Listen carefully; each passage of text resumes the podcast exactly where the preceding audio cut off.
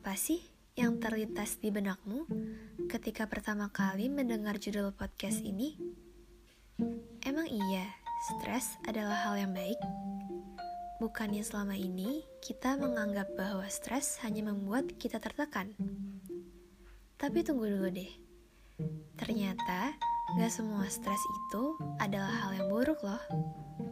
And hi listeners, kembali lagi bareng sama aku Erika di podcast From To By Us.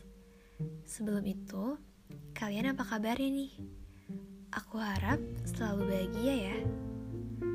Ngomong-ngomong soal stres, siapa sih di antara kalian yang gak pernah ngalamin stres? Rasanya setiap manusia pasti pernah ngelewatin fase itu. Atau mungkin ada di antara kalian yang saat ini sedang ngerasain hal tersebut. Pada dasarnya, stres itu adalah respon tubuh atas tuntutan, tekanan, dan perubahan yang terjadi dalam hidup. Dan yang perlu kalian tahu bahwa sebenarnya stres itu dibagi menjadi dua. Ada di stres atau stres yang berdampak negatif, dan ada juga yang dinamakan eustress atau stres yang berdampak positif. Nah, kalau stres yang sering kalian anggap sebagai beban itu bisa jadi adalah distress. Karena kalian menganggap bahwa stres itu sebagai ancaman.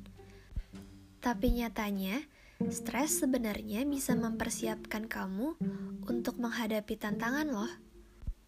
Contoh aja, misalnya ketika deadline tugas udah semakin dekat. Stres bisa memotivasi kamu untuk ngerjain sesuatu jadi lebih baik dan konsentrasi. Stres bisa mendorong kamu untuk terus berkembang, melatih kamu untuk menghadapi situasi serupa, memenuhi tuntutan yang ada, dan bisa belajar dari pengalaman stres yang udah pernah dilewatin sebelumnya. Meskipun terkesan negatif, sebenarnya kalau dilihat dari sudut pandang yang berbeda, kita itu tetap membutuhkan stres loh. Menurut psikolog Kelly McGonigal, kalau stres dianggap buruk dan nakutin, kamu akan cenderung kabur dari sumber stres tersebut. Masih bagus kalau kaburnya ke hal yang positif. Tapi kalau kaburnya ke hal negatif seperti minuman keras dan narkoba, itu yang ada akan semakin menambah masalah. Nah, tapi kalau kita menganggap stres sebagai sesuatu yang positif, kita akan bisa menghadapi dan mengatasi masalah yang ada.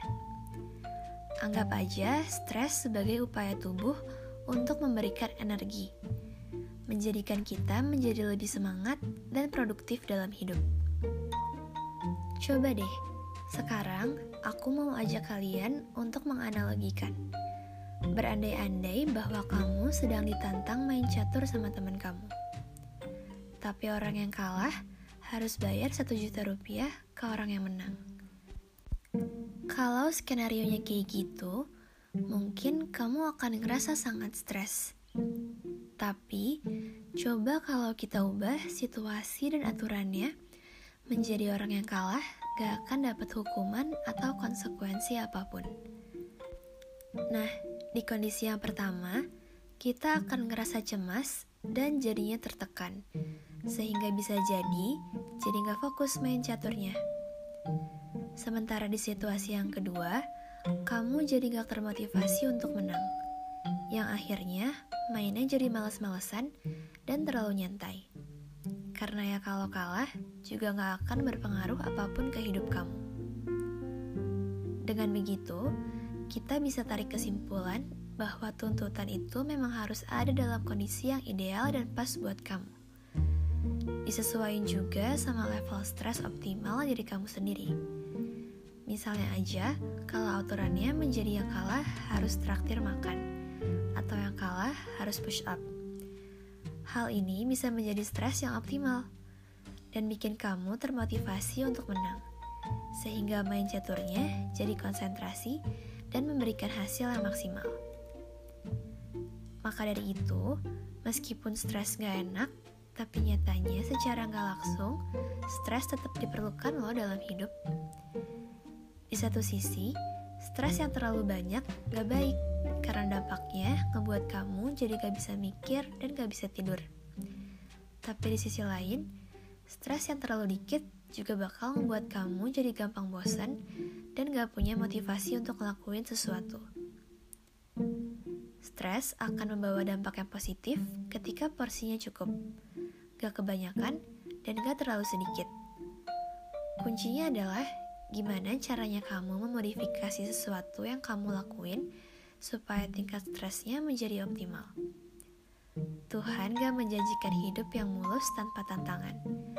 Tapi dari setiap masalah itu, percaya aja pasti akan membawa kita menjadi manusia yang lebih baik lagi ke depannya. Kamu hanya perlu memahami, menyadari, dan menerima kalau seandainya kamu sedang ada di situasi yang kurang baik, dan anggap aja stres sebagai sesuatu yang wajar. Cari tahu akar permasalahannya dan ubah cara pandang kamu menjadi lebih positif terhadap stres tersebut. Well, gak kerasa ya, kita sudah sampai di penghujung episode ke-78. Tapi dengan berat hati, aku harus bilang bahwa ini adalah podcast terakhir dari From to By S Batch 3. Tapi tenang aja, FTB gak akan berhenti sampai di sini Buat kamu yang tertarik ingin bergabung dengan organisasi yang mendukung perkembangan kesehatan mental, jangan lewatkan kesempatannya ya. Nantikan pembukaan volunteer from to by us batch selanjutnya dengan follow dan ikutin terus updateannya di seluruh sosial media from to by us. Mulai dari Instagram, TikTok, LinkedIn, dan tentu aja di Spotify ini. Sedih rasanya harus mengucapkan kata berpisah. Tapi tentu aja ke depannya FTB bakal ngeluarin podcast-podcast lainnya yang gak kalah seru dan juga insightful. So aku harap aku dan teman-teman dari batch 3 lainnya bisa sedikit memberikan pengaruh positif dan berkesan bagi perkembangan hidup dan juga mental kalian. Akhir kata, terima kasih sudah mendengarkan podcast ini sampai akhir. Dan sampai jumpa di kesempatan selanjutnya ya. See you.